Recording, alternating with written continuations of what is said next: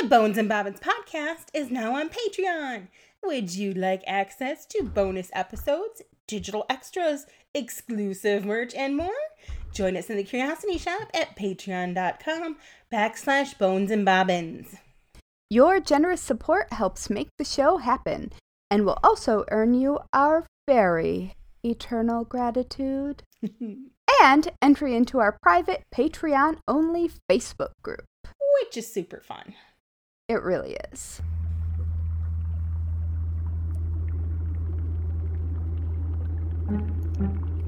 In a dusty old shop on a forgotten old street, you'll find two witches with books three boxes deep. Next to rusty old needles and faded red thread, you'll come in for yarn, but leave with pigments instead. Whether poisons or patterns, we're always discreet, where creepy and crafty and morbidity meet. Welcome to the Bones and Bobbins podcast. Hello, morbid makers. We are your slightly creepy, Mildly disconcerting, somewhat sinister, delightfully discomposed, opaquely odd, merrily morbid. marvelously misanthropic hosts. And this is Bones and Bobbins, Season 2, Episode 9. Keep your filthy paws off our silky parachutes. I'm Haley from Red Handled Scissors and the Very Serious Crafts podcast. And hi, I'm Natalie from Uber Dark Designs, an official true crime creative. Whee! Um, So hi, how you doing? What's new? What's happening? What's going on? uh, well, uh, I'm writing some books, but I don't know if I'm supposed to be sharing any information about that yet. So, my brain is um, very, very broken at the moment. but not in a bad way, in a, you know, getting satisfying work done kind of way. So, That's a good thing. yeah, it's, yeah. oh, how are you? I am now fully vaccinated. Yay, me too. Uh, at the end of the week, I will be able to hug others that are fully vaccinated. So I'm super excited about that. oh, Um, God. I am really, really not enthusiastic about that particular part of my I vaccinated know, state. I know. Um, we are finally completely out of old place. Had the Yay! and I was smart enough to hire a cleaner to go in and just do the cleaning. So- Honestly, that is the correct answer. It it yeah. So we're now fully into our wonderful new house, which we love and adore. The cats are just super delighted with it. Uh they have the best windows with the best windowsills and we're surrounded by a shit ton of nature. So they're pretty cool. Pretty exciting. That's awesome. Yeah. So I'm very excited about your new little house. I yeah, I am too. So I we we still have like loads of unpacking to do. I had to move my loom off of my, my table to, to put my computer on. So we're jiggling things about and things are still busy. I've got uh tomorrow I get to drive to Minneapolis Mac um to drop off the last bits of the project I've been working on that's gonna walk uh Minneapolis Fashion Week. Um, Mhm. so I'm super Oh, excited yeah. about that. Those Um, look so cool. It was really fun. Um, my fingers are a little bit tore up. Uh, I bet they are. between moving and and working with the metal, like I I'm not one that really just based on the fact of all the art and creating that I do, like my nails aren't generally a thing that I care about, but I broke them down. Like I, I there was a point where I was like, how are you breaking down even further? There's not even a nail left at this point. Like, what are you doing? That's Just look. I have actual nails done. so pretty. uh, they're about to go because they are just long enough that they're gonna drive me crazy. Yeah. I I have to have short nails too. I'm not a long nails person. Um No, but so yeah, so it's weird because I had, you know, all of these things happening at once, and this week is when it starts to like wind down, and I can knock on on wood, take like a deep breath, um, and Yeah. just breathe. And now that we've got all of the things from the old house inside, now we can do a cleansing and just you know reset everything here. Because I'm like, Yep. there's no point in doing it before we get everything here because they're going to bring old energy in anyway. We want to just, you know, make it clear. But it's, uh, yeah, it's definitely home and it definitely feels like home, even in the disarray that it is currently. So, I mean, a certain amount of disarray, I think, helps make it yours. right. Oh, yeah. I, I always, I don't know, my, my creative spaces tend to be in disarray. Like, they're, cre- like, I, Oh, mine aren't. I do creative piling. Like like I know where things are, but it's still I'm always like, you know, half into one project, half in another and just trying to juggle between them all and so Yeah. Well, I do that too. But I have containers. yeah. It's a whole thing. But I've we all know that I spreadsheet for fun. So Yes. but I have started with containers. Cool. I have started to get more organized with my with my stuff, so I'm pretty I mean, you know, whatever works for you. I know I can't create if my space isn't tidy because then my my brain isn't tidy if my space isn't. totally get um, that. But I know so many other people who can't work someplace that's orderly. They need to have that creative chaos. And I totally get that. I like the I like the chaos, but I also like taming the chaos, which is why, and I know I've mentioned it on here before. I am the go-to to weave in your ends because I like it's that satisfying. It's like You'd be that- good at needlework finishing too. Yep, yep, yep. It's just that making yeah making order out of chaos. It's that I look at it as the craft equivalent of getting like your hair chopped off or dyed, or when you have the when you have that no control over anything else, and you're like, but this I can control. That I understand. So, yeah. We would like to take a quick break now to thank all of our fantastic Curiosity Shop members over on Patreon. And if you join us there, this right here, this moment, is when we'd give you Mhm. a totally normal and not at all creepy welcome. It's true. Although I'm kind of creepy. I can't help it. In all the best ways. well, I hope so. Anyway, uh, you're the best Patreon patrons, and we would totally go explore hidden old graveyards in the woods with you, even if they're rumored to have a portal to hell. I mean, what's a portal of hell like to hell amongst friends? among Yeah. friends. Uh huh. Yep, that that's correct. You know, I don't have a good transition for this, but I I think that Speaking of escaping, I things- think one could say that um, World War II was like a portal to hell. That poof. Yeah. Yeah. So uh, I guess we're gonna take that portal to World War II. Um. So there were a lot of really interesting and creative uses of unlikely objects in World War Yeah. II, and I've always found that to be really, really fascinating.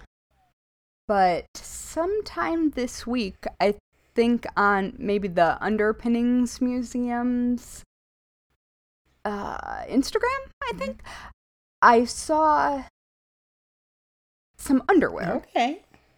that I became immediately obsessed with. like you do. It's true. So these underwear were made with World War II escape and evade maps. What? Yeah. All right, so buckle in. New meaning to the term happy trail. oh my god. It hurts.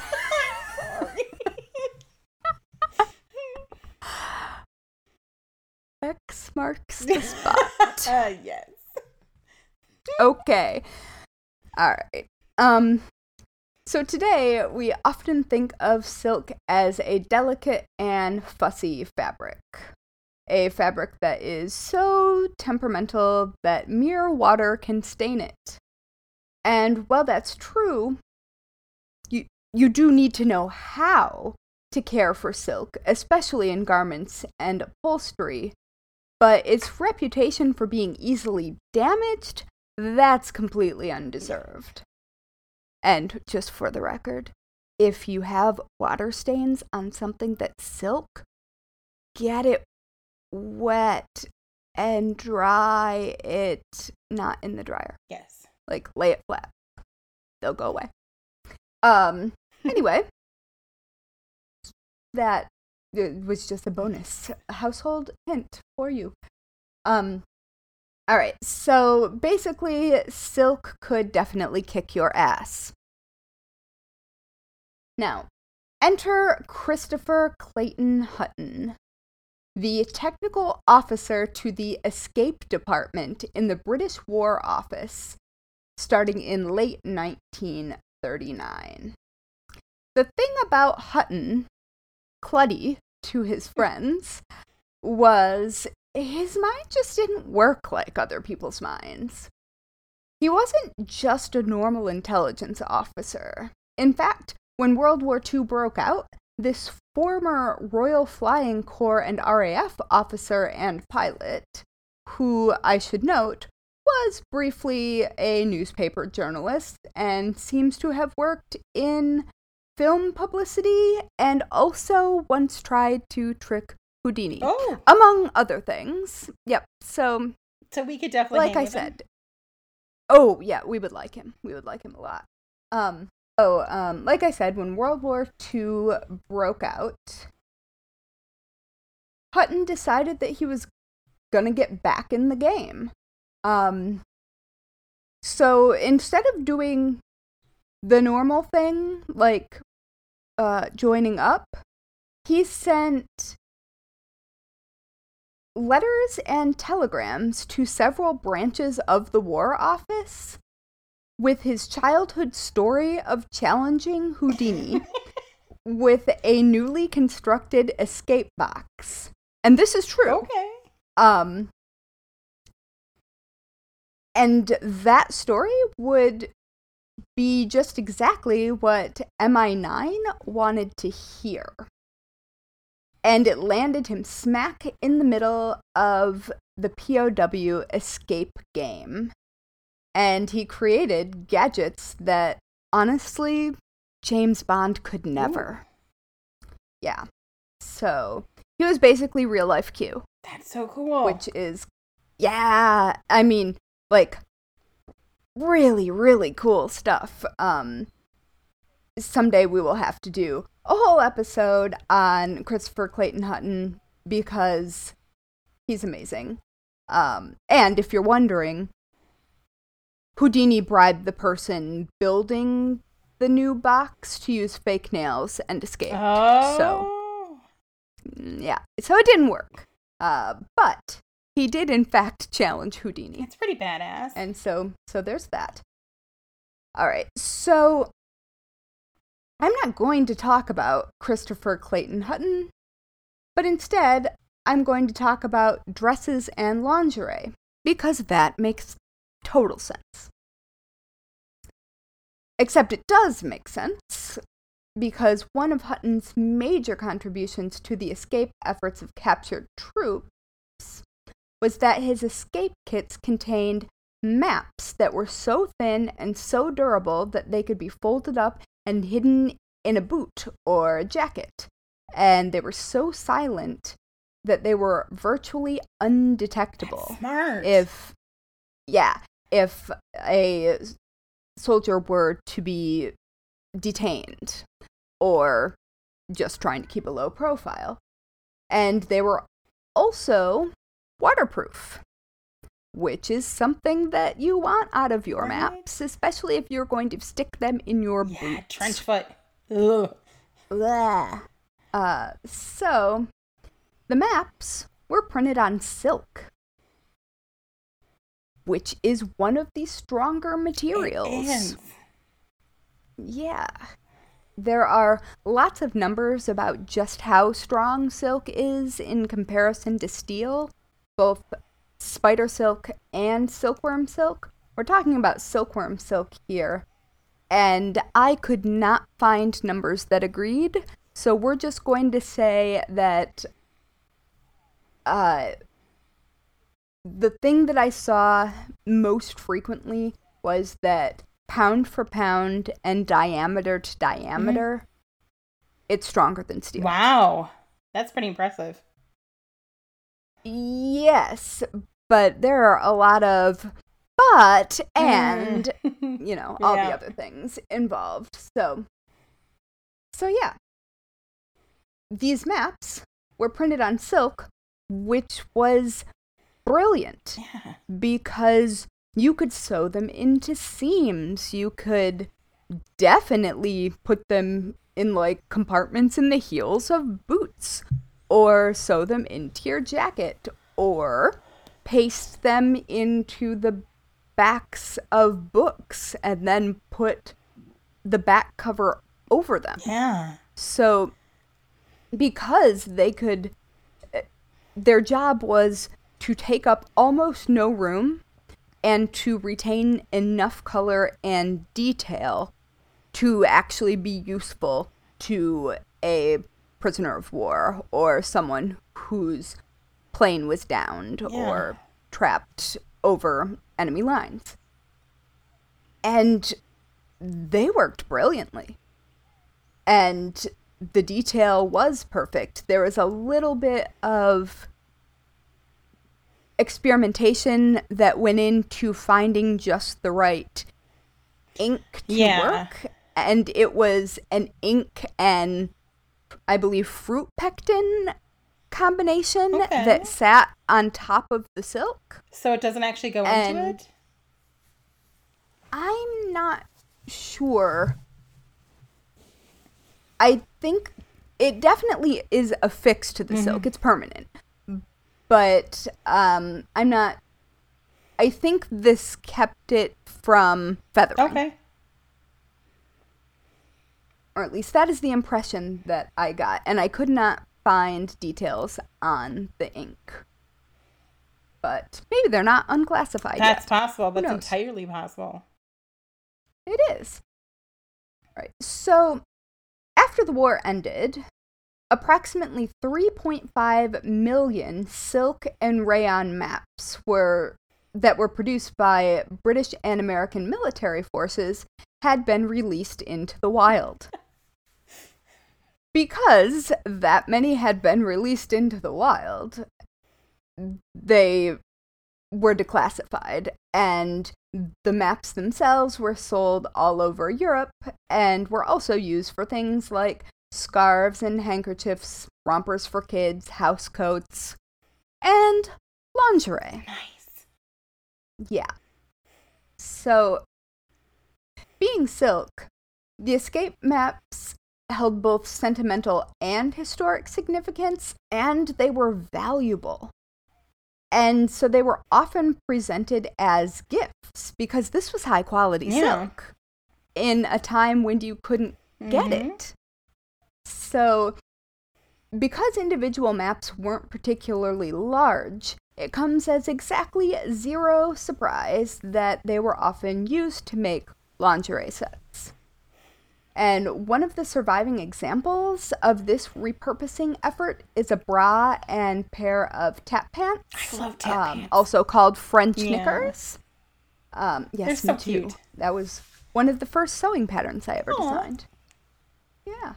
Um, so that set was made for the Countess Mountbatten. Yes, presumably those Mhm. Mountbattens. Um, be well, I mean, How many are there? because nobility and title, I one must assume it was those Mountbattens. Um, which was made out of a silk escape map of Italy. And the map was given to her by her RAF boyfriend during World War II. And it's listed as being in the collection of the Imperial War Museums, and you can see it. Ooh. So it is a beautifully, beautifully constructed set of garments. And definitely, they definitely aren't constructed in the way we do them now, but they are sort of ingenious in how they adjust and such. So I recommend there will be a link definitely in the research that out. materials. Yeah, and they're just cool. And I mean, also imagine getting lingerie made out of an escape map from your hot pilot boyfriend Seriously. in the middle of World War yeah, II. there's Like, how fast would those panties right. drop? There's there's steamy books written. Steamy books. Oh, I I have well, actually, I generally read War World War One related steamy materials on this particular subject, but yes. Um, then it was scarves. Oh. Scarves are Uh, nice. yeah, but the the flying ace white scarves. Mhm. Anyway, um, cooling things down again. In its collection, the Imperial War Museums, or in their collection, I guess, because there are multiple Imperial War Museums, they also have a gorgeous silk map dressing gown Ooh. that I would absolutely love to wear, and it's got like piping on it in contrast Ooh. colors, and oh, it's Does it's it have beautiful. big flowy I- sleeves? It's really similar to how one would be cut now. Okay. like surprisingly slim, Gotcha. but not like tight Yeah. Like just normal bathrobe uh proportions at least. It looks like that. I'm sure that whomever it was made for, it looks great on them and not on anyone else. All right. But Oh, and so they also have the silk map dressing gown and a child's sundress. And it looks like they have a couple of other pieces of that particular kind of ephemera, but there weren't images. Gotcha. So, I mean, it's more fun with photos. It is. Yeah. So this is apparently still happening today. Um, taking a style tip from Countess Mountbatten, a UK bride in 2016 named Hester Cox, not related to me, I don't think, commissioned a fashion designer and I believe escape map collector Sarah Jane Murray to create her wedding dress using vintage World War II escape maps. And those maps came from a former British Army officer who had repurposed some of them into a scarf.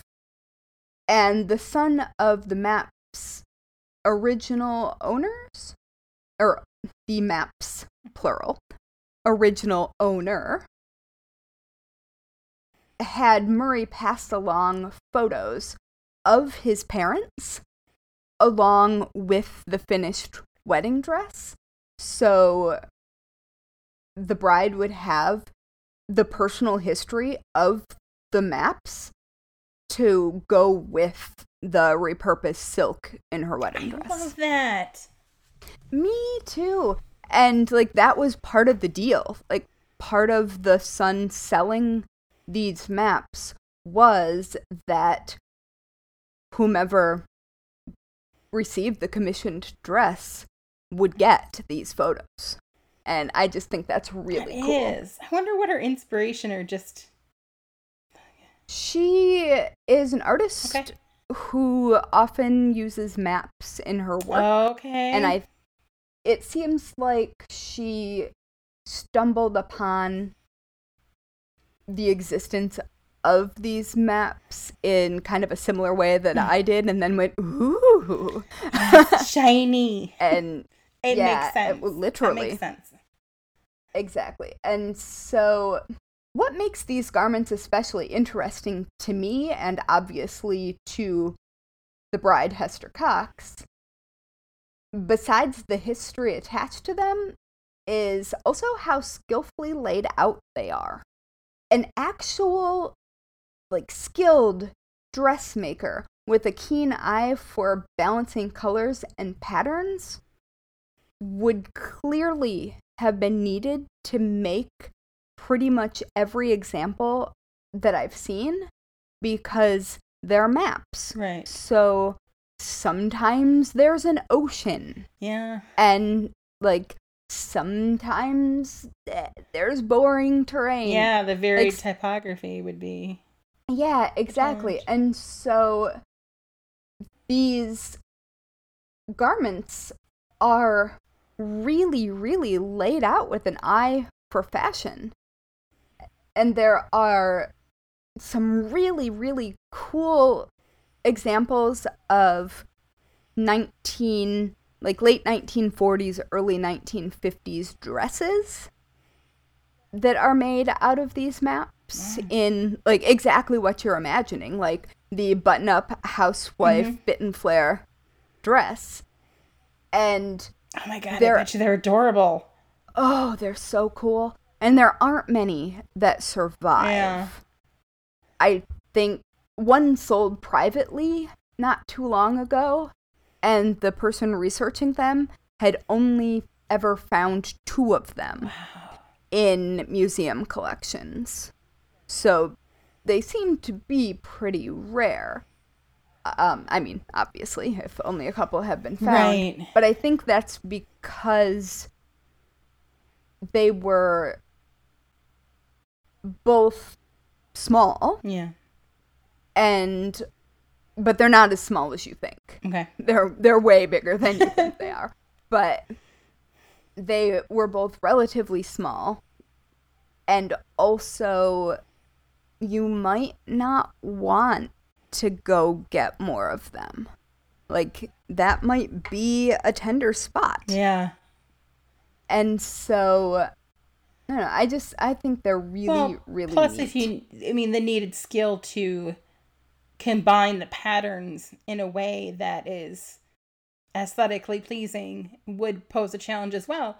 While many, many, many women were extremely skilled in sewing, that would take another level that they might not have had, um, given the lack of a lot of pattern and stuff. Well, right. And with. I mean just pattern layout Right. with I I mean, I always buy an extra yard Oh yeah. for pattern matching. Mhm. And like that simply wouldn't have necess- it wouldn't necessarily have been possible. Right. So that was some creative cutting. And one of the examples that I've seen, and there are also more recent ones that are still being made Okay. and there's also a fashion line that sprang up because of Cold War era Oh. maps, like a box of pristine ones that was found. And so this is still happening today, but my favorite favorite sewing detail on these is that often the selvages were used for cuffs, so they say what they are. Oh. I I just think that's so cool. Yeah. And a lot of them are stamped secret. oh, that's cool. And so yeah, it's just a really beautiful and interesting way to use something that could be like either it's the best thing you've ever seen because it's the reason that your person came home right. or it's another reminder that they didn't Yeah.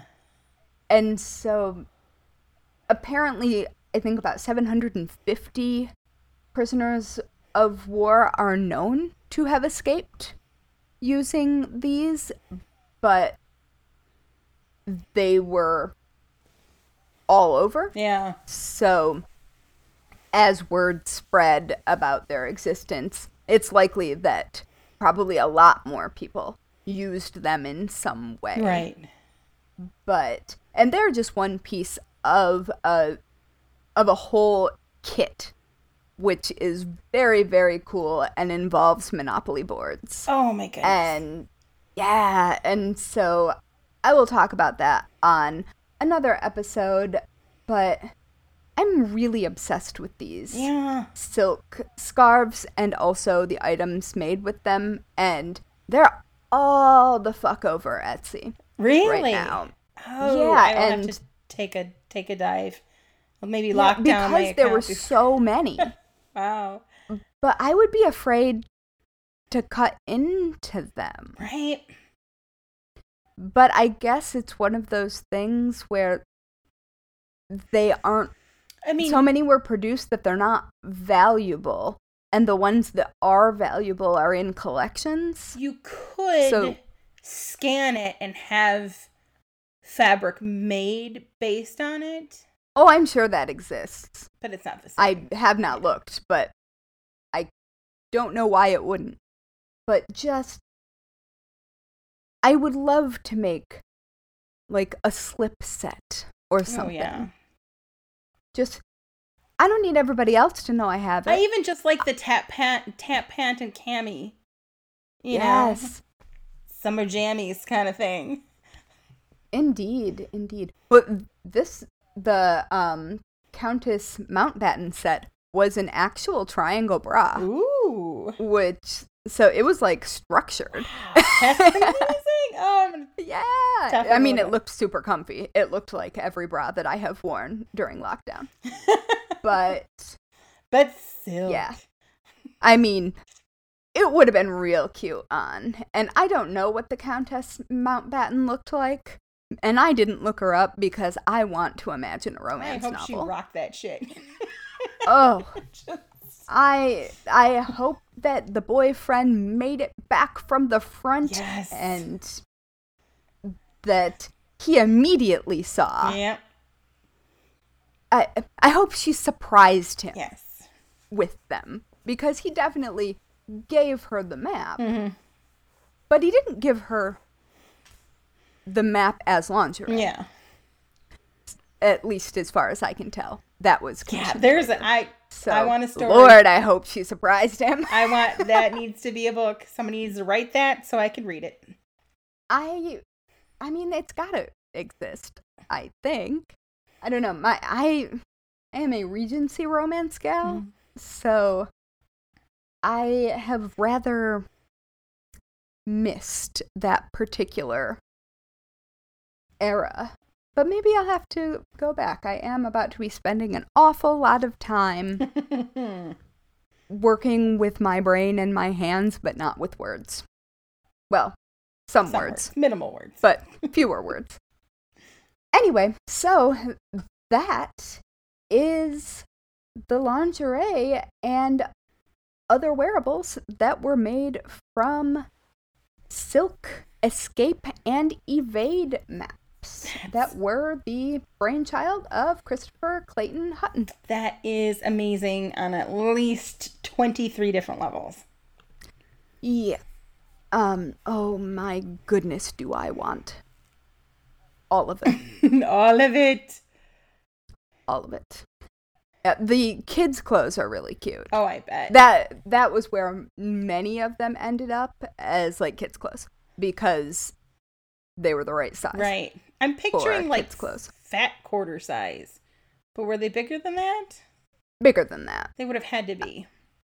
Well, I guess it probably depends on what the map was. True. Like what True, area. true. I don't really I don't think I've seen them lined up together or any like various ones lined up together. I'm sure that exists, but I did not look for it. But they are they're big, but they're not so big that you could not fold them down to basically nothing. That's so smart. And they were definitely used as scarves. So they were long enough for that. Ah, yes, yes, yes. So I don't know. Um, but they are really neat, and you can definitely buy the handkerchief. So I guess we could all answer that question by Googling I will do the, Googles. handkerchiefs. but yeah, I just I love that idea. And I m- imagine that because they were often repurposed into kids' clothes, and kids' clothes often get handed down until they're just worn out. I bet that's why not a whole lot of garments survive. Right. But I also imagine that there are an awful lot of these garments in people's attics, and they don't know. Oh, definitely. Probably a, a higher concentration in Europe than here, I would imagine. Oh, for sure. Yeah. So anyway, I'm obsessed. They're really cool. Understand. The end. So, so today I'm going to talk about parachutes. Yay! Uh, and Also silk. also silk. Believe it or not, the idea of dropping soldiers from the sky goes back to like Benjamin Franklin. Uh, appa- Oh gosh, with his pedal flying contraption. uh, he was apparently old Ben was trying to figure out how to do it with balloons, which shockingly not very practical. The I- right, He did do the pedal flying I contraption, think right? so. That sounds Oh, right. anyway, ben. carry on. Balloons. Balloons, um, yes. that's questionable. Right. Uh, the concept. What kind of balloons? right. The concept of parachutes in general uh, was around much longer. A conical parachute appears for the first time in the 1470s in an Italian manuscript, which was slightly preceding Leonardo da Vinci's conical parachute designs. okay. But today we're skipping all the gory trial and error and jumping right to 1930. Now, I think it's Da Vinci that is the flying contraption because. Franklin's the uh, kite. Oh, yeah. Kite Nikki. Yep. Uh, so Italy's Which is a bad idea. right, right. I say this as someone who has actually been hit by lightning. Oh my God. It's a bad idea. That doesn't sound like a fun time at all. At all. It was all right. It's, it's fine. Yeah. Standing right in front of my mother. Oh my goodness. She was not amused. No, nope. I would not have been either. No, my hair stood up. I would imagine. Yeah, I was uh, uh, maybe 13. Probably. Maybe slightly younger. Anyway, that that might be a story for the Patreon. Yay! So, Italy's development of the airborne forces in 1930 uh, pretty much started turning that concept into a more practical one. Mhm. Uh, but it would be Germany and their Fallschirm, Fallschirmjäger, which translates into parachute ranger. Uh, Uh What is it? Fallschirmjäger, F A L L S C H I R M J A with an umlaut G E R. Fallschirmjäger. Jaeger, Jaeger. That. That would be the first use of paratroopers in the 1940s during World War II. Jaeger means hunter. Ah. So Jägermeister is a master of hunter and also the Uh-huh. nightmares of many college students. Oh God, that just reminds me of. I think oh, everybody's got a Jaeger frat story. party where I broke my ankle. Oh no! so the UK launched their paratroopers in 1941, and by the time the US finally jumped into the mix at the end of 1941, we had our own as well. Yep. So, quick side note there were some dogs that actually parachuted down with British forces, and I may have some thoughts on that, but I'm gonna leave that for another day. Don't fucking drop dogs with parachutes. I'm just saying. All I want to do is say dog in a New York accent. Dog. Dog. Dog. It's drop the dogs. So, Yeah. besides being an actual safety device for pilots and a means of transportation down to I battle, thought you said pirates. did I say pirates? No, Oh, I don't think so. I just heard pirates. I heard what I wanted to hear. That would- Safety device for pirates specifically. That would be. No one else. You wouldn't deploy in time before you hit the wall. Air pirates. Air pirates. Yeah, that's a whole nother one. Well, that's Firefly. You're, you're right. So, so bonnets, Sorry. bonnets aside, uh, oh no. so I'm trying so hard to keep my mouth shut. okay. It's a really pretty bonnet. He does look cute in it it. really does. All right. Okay.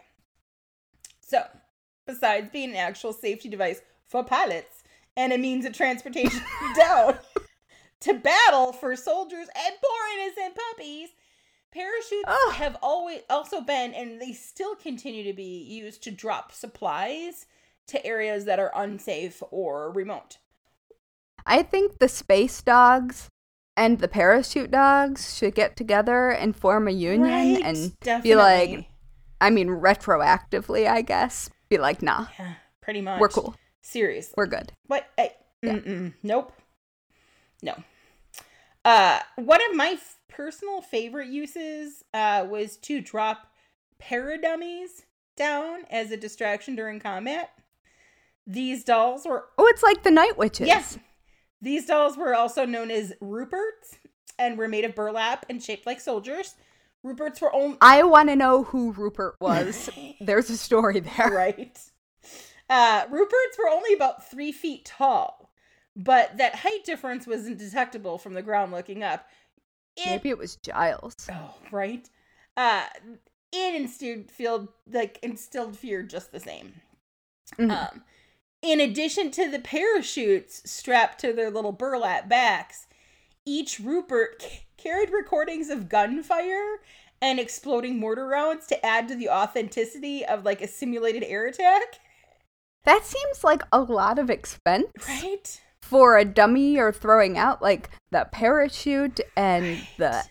the all the things. And Wow. they also they had drawstrings at the top of their heads, their wrists, and their ankles to allow the dummy to be filled with straw or sand.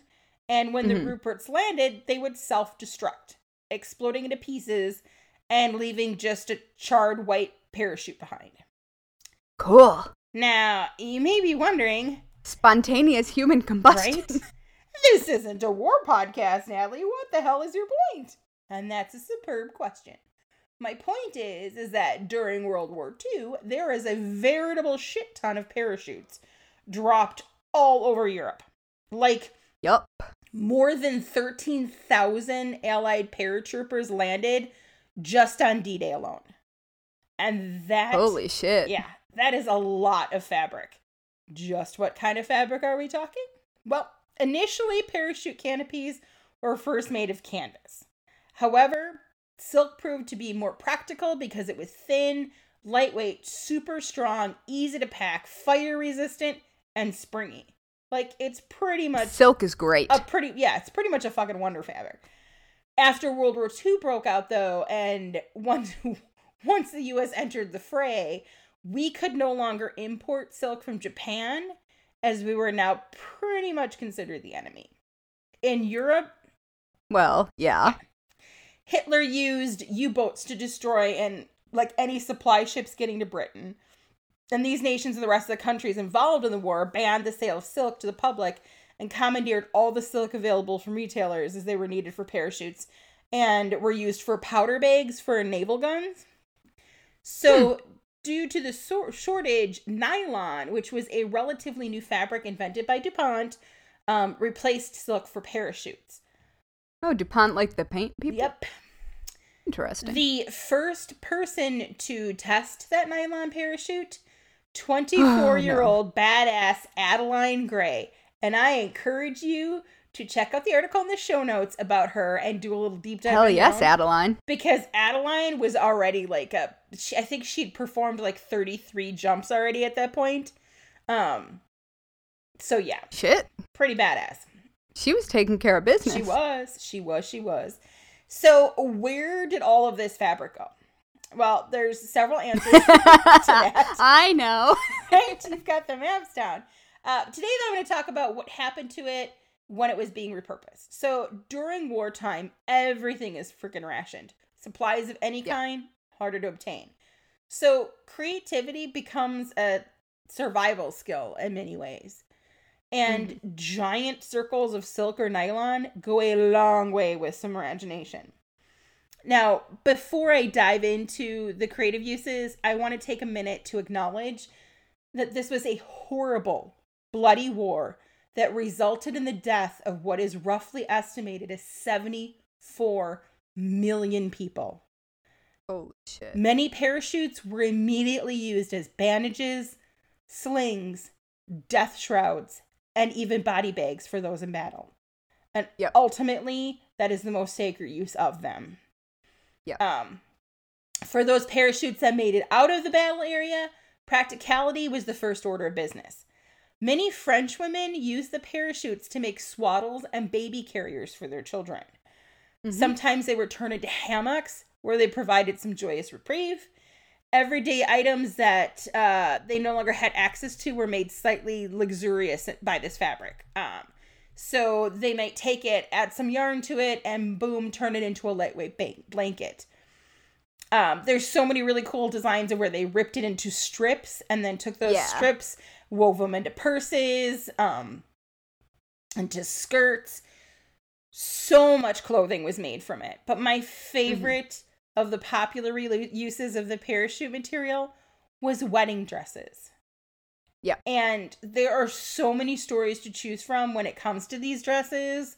Um, I chose one from the we are we are the mighty.com dated on April 29th, 2020. Um, and you know, most wedding dresses tell a, like a love story, but this one has a history lesson kind of woven into silk threads. Cool. First of all, it's just to be to wear a silk wedding dress in a era of depression is I mean, you'd had to feel like an absolute princess. I mean, just Yeah. the just giving it's such a weird juxtaposition of wartime and depression and then silk. You know, it's just it's such an odd Yeah. combination and it's so interesting how this the use of this this material from jumping out of a plane to walking down an aisle like the journey that that one piece of fabric takes so during Yeah. world war ii uh, major Claude hensinger had to bail from his b-29 bomber packing a parachute that turned out to be a blanket a pillow and a wedding ring Hmm. Hensinger and his crew had just successfully made a bombing run over uh, Yawata, Japan, on the way back to the base, and one of their engines caught fire, and everyone had to bail out over China. Now, in 1944, much of China was still occupied by the Japanese, who were always on the lookout for downed ali- like allied av- aviators. Um, Right. so, as if like the Japanese troops wasn't enough, the nights there were cold and dark, and he didn't even know if he was in occupied territory or not when he landed. And he was Mhm. also injured because when he landed, he landed on a pile of sharp rocks and was bleeding. So he kept a hold onto his parachute after landing to, and he utilized his blanket to make it through the night and also Mhm. to keep his bleeding to a minimum. And eventually he made it to safety. Now, whether he had one of the maps on him that helped him, who knows? Um, Maybe. Maybe. Uh, when the war ended, he returned to his native Pennsylvania, where he reconnected from a friend with a friend from his childhood, a girl named Ruth. The two began, yeah, the two began dating, and in 1947, Hensinger wanted to propose to his lifelong friend. When he got down on one knee, he proposed to her without a ring. Instead, he held his lucky parachute in his hands. He told Ruth how it saved his life and that he wanted her to fashion a wedding dress from the dirty bloodstained nylon. Uh, right? And of course she said yes to both questions. As she pondered how to make the paratrooper's dream gown, she began to worry about how she could ever turn the nylon into a real wedding dress. One day, walking by a store, the inspiration came to her. She passed a frock that was itself inspired by the one worn on Scarlett O'Hara in the 1939 film Gone with the Wind. She patterned Well, the well. dress to match uh, that while designing a veil and a bodice to boot. She patterned it to match a widow's dress. Yeah, it was, you know, but Just saying. yeah, yeah, yeah, yeah. But all right. So while You other, another local seamstress sewed the veil and the bodice, Ruth sewed the skirt using the parachute strings to lace the skirt higher in the back than in the front. Keeping Oh. with tradition, Hensinger didn't get to see his wife's parachute dress until she walked down the aisle. And uh, according to Ruth, he was pretty happy about it. The couple was Oh. married for 49 years before Hensinger died in 1996. In the years between, two other generations of women were married in Ruth Hensinger's parachute dress. The dress is now on display at the Smithsonian Institute's Institution's Museum of American History. Parachutes were harnessed to the pilots' backs for a foundation of safety during World War II, and this one Hmm. became the foundation for generations of love and marriage. That's cool. Isn't it? I love a good generational love story. Oh, And you bring in like a wartime relic and just all of the things. Right. Yes. Oh, that that gets me in the feels. Right. It got me in the feels too. There were so many stories to choose from, but I really Yeah. liked I really liked all the elements of that one. And then it, it also proved that it, you know, the blanket, you know, he used it as a blanket. He used it to, you know, Yes. to fix his wound and then he used it to woo his woman. So I liked it. I I love that. And I think I've seen it in person. It's beautiful. It's actually. actually it's very Mhm. it's very pretty. I have seen so many. There's so many dresses that were made from them. Um I mean, but it makes complete sense. it does. And what kills me is that they're all so very different. It's so interesting Mm-hmm. how same time period, same material, but all so very different. Just like the women that wore them, I'm sure. But Yeah. Oh, I'm trying to remember.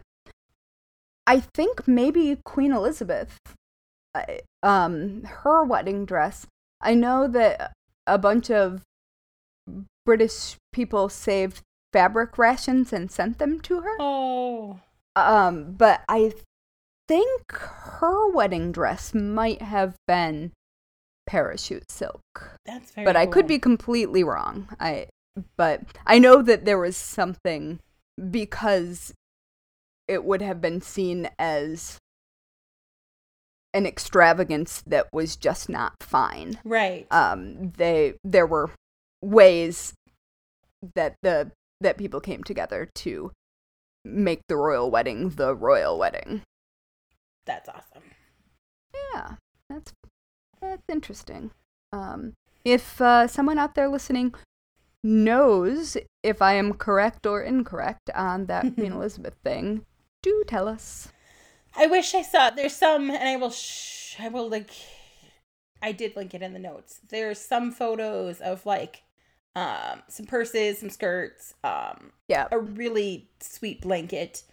Um, I wish that I could have found more visuals on like the baby carriers and things of that nature, swaddles.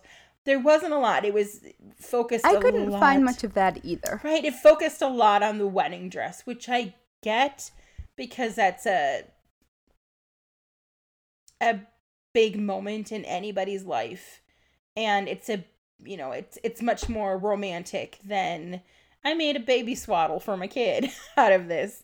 Um, but the Indeed. practicality should not be overlooked either because it was a time of war and I am sure that they the people that were lucky enough to get their hands on a parachute um like anybody that if you just had, you know, a bolt of fabric drop in your lap when you are, you know, in a time of Yeah, and of I mean that was the yardage Right. of fabric.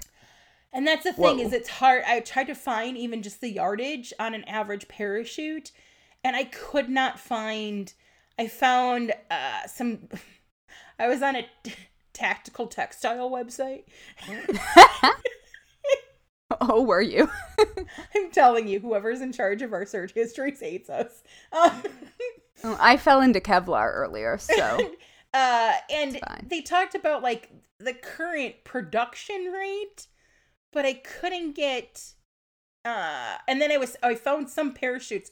There was one uh for sale on Amazon and I paused for a minute. Mm. oh, tell me you didn't. no, no, no, because it was like fifteen hundred dollars. But it Oh, was a, no. it was a hundred foot one and it was these different shades of green. Uh and it was it was really pretty. I Um wonder if it's going to kill you. yeah, right, right. You'd think I would hate green, right? Um, but it was lovely. Uh, but yeah, so the actual size and like diameter of of parachutes was kind of tough to find. Um, and there's different styles of them, and it's funny because when I went into this, even though even though I did the frickin' night witches story, like in my head, I didn't really think of paratroopers. I was thinking of them as a safety thing. And I was like, there, there can't be that many. But then when I was like, there's thirteen thousand, just you know, and that one day, it was like that's banana. Oh pants. yeah. Just it's it's it's hard to wrap my head around seventy five million people, and It really is. and at least forty million of those were civilians that were had abhorrent atrocities happen to them because of Hitler. There was Yes. at least 20 million of them were uh soldiers. So yes. and there's you know some in between there that were um I'm not sure what you know what they'd be classified as to make it up to that, but Mhm. but yeah, it just it is disheartening to say the least, and it's something that I don't know how I could ever how any of us that haven't lived through that can fully imagine. I mean, 9/11 seemed huge enough as it was. Um COVID losing a half million people seems huge enough, but then when you're talking about 75 million people, it it's unfathomable. yeah. I well, it broke a lot of people's brains at the time. Yeah. And I don't think that it's possible for us to actually get it. As long as we make sure this doesn't happen again ever. I think that's the most important part. That would be ideal. Yeah. It it really would. yeah, that's that's kind of heavy. Sorry. And oh no, that's it should be. it yeah, it was I just kind of it, it stuck with me that it was important just based on who we are. I mean, we Oh, we acknowledge we acknowledge the heavy things because they need to be acknowledged and we don't step away from things that are uncomfortable because It's true. And I mean, I have a slightly uplifting parachute silk story and also kind of a heartbreaking but also hopeful one for our Patreon. Yay. And like there is that balance in almost every garment made out of any of these items. Right, right. Where where there was loss, there was also life. Yep. And I mean every time one of these was repurposed for something, mhm. I mean, it was generally made into something useful. right, with purpose. Yep. It was Exactly, with purpose and like allowing people to move forward. right. So, even even a, the blanket which seemed luxurious because it's a silk blanket was done so out of practicality, not necessarily. I mean, silk's luxury- really warm. Right. It's an it's very I have silk long underwear Yep. because it's extremely insulating. um if you are done, I have a cor- a quick correction. Yes. Uh, note. We got a tweet from Aaron Apollo, and he sent the tweet right after the "Don't Ever Laugh as a Hearse Goes By" episode, Mhm. so season two, episode seven, and he wanted us to know that we misspoke with regards to the Church of Satan. Oh, okay. Yep. Um, so his tweet says, Hey, just wanted to let you know that it's the temple of Satan that has the bodily autonomy thing, not the church of Satan. Okay. They're very different ideologically. Oh, thank you so much for that clarification. I appreciate it, and we'll make note of it for sure. Yeah, and I meant to do that. That was in my last episode, and then I forgot. So thank you, Yes, Aaron, for letting us know, and thank you for being nice about our obvious. My spasticity when I was all excited. Hey, guess what? Oh well, I mean, it's so easy to. I mean, the the names are incredibly close. Mm-hmm. I think it's super easy to accidentally misspeak, and I think it's really great that Aaron caught it. Absolutely. Thanks, Aaron. All right. So that would does that bring us to the weekly worst way to die, which does not Oh, lift this God. up. Yeah. Yep. Um. No song today. just weekly worst way to die. Yeah. Mine is just World War Two. Yeah, that's valid. Mine is my parachute doesn't open. Yep. Oof. That would suck for however many minutes. Right. It to, you'd have to take- watch your impending doom. man. Ugh. Although some people don't die Right. uh, with that stuff. Like people have fallen out of airplanes and survived, there which blows my mind. There was one on oh there was a military site that had parachute facts and there's somebody who fell from an enormous height and only broke three vertebrae and they didn't sever the spinal cord so Wow. essentially you know some rehab and he's back on his feet um That's amazing. right Human beings are ridiculous. in all the ways all the ways Every single way. Oh my gosh. So, hey, do you want to be spooky internet friends? After all of that, After yes. all of that. we are Bones and Bobbins on Instagram, Facebook, Twitter, Pinterest, and you can just find all of us over on bonesandbobbins.com. all of us. All of us. Dun dun dun. and don't forget to rate and review this podcast because it pleases the internet gremlins, and that's how we show up in recommendations so that other morbid souls can find us. And the these gremlins, souls. exactly. Y- you can feed them after midnight. It's fine. Is it midnight? I believe so. Is that? All right. It's been a while It has been. since the 80s. Yep. he was just last week. What are you talking about? What is time anymore, anyway? Uh, it was only 20 years ago, right? right? And the 70s were 30 years ago, for sure. For sure. Oh my goodness. and on that note, let us leave you with some advice that you should never, ever forget. Lock your doors. And don't run with scissors. Don't do it. No. It only ends in tears. Yes.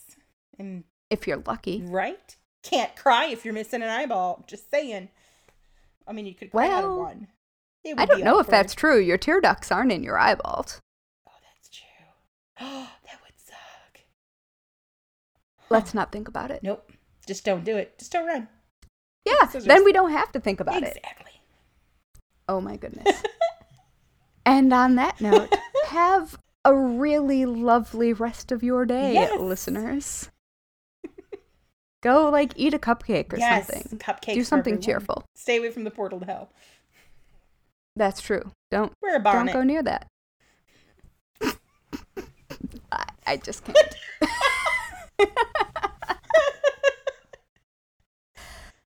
Ooh. Good times.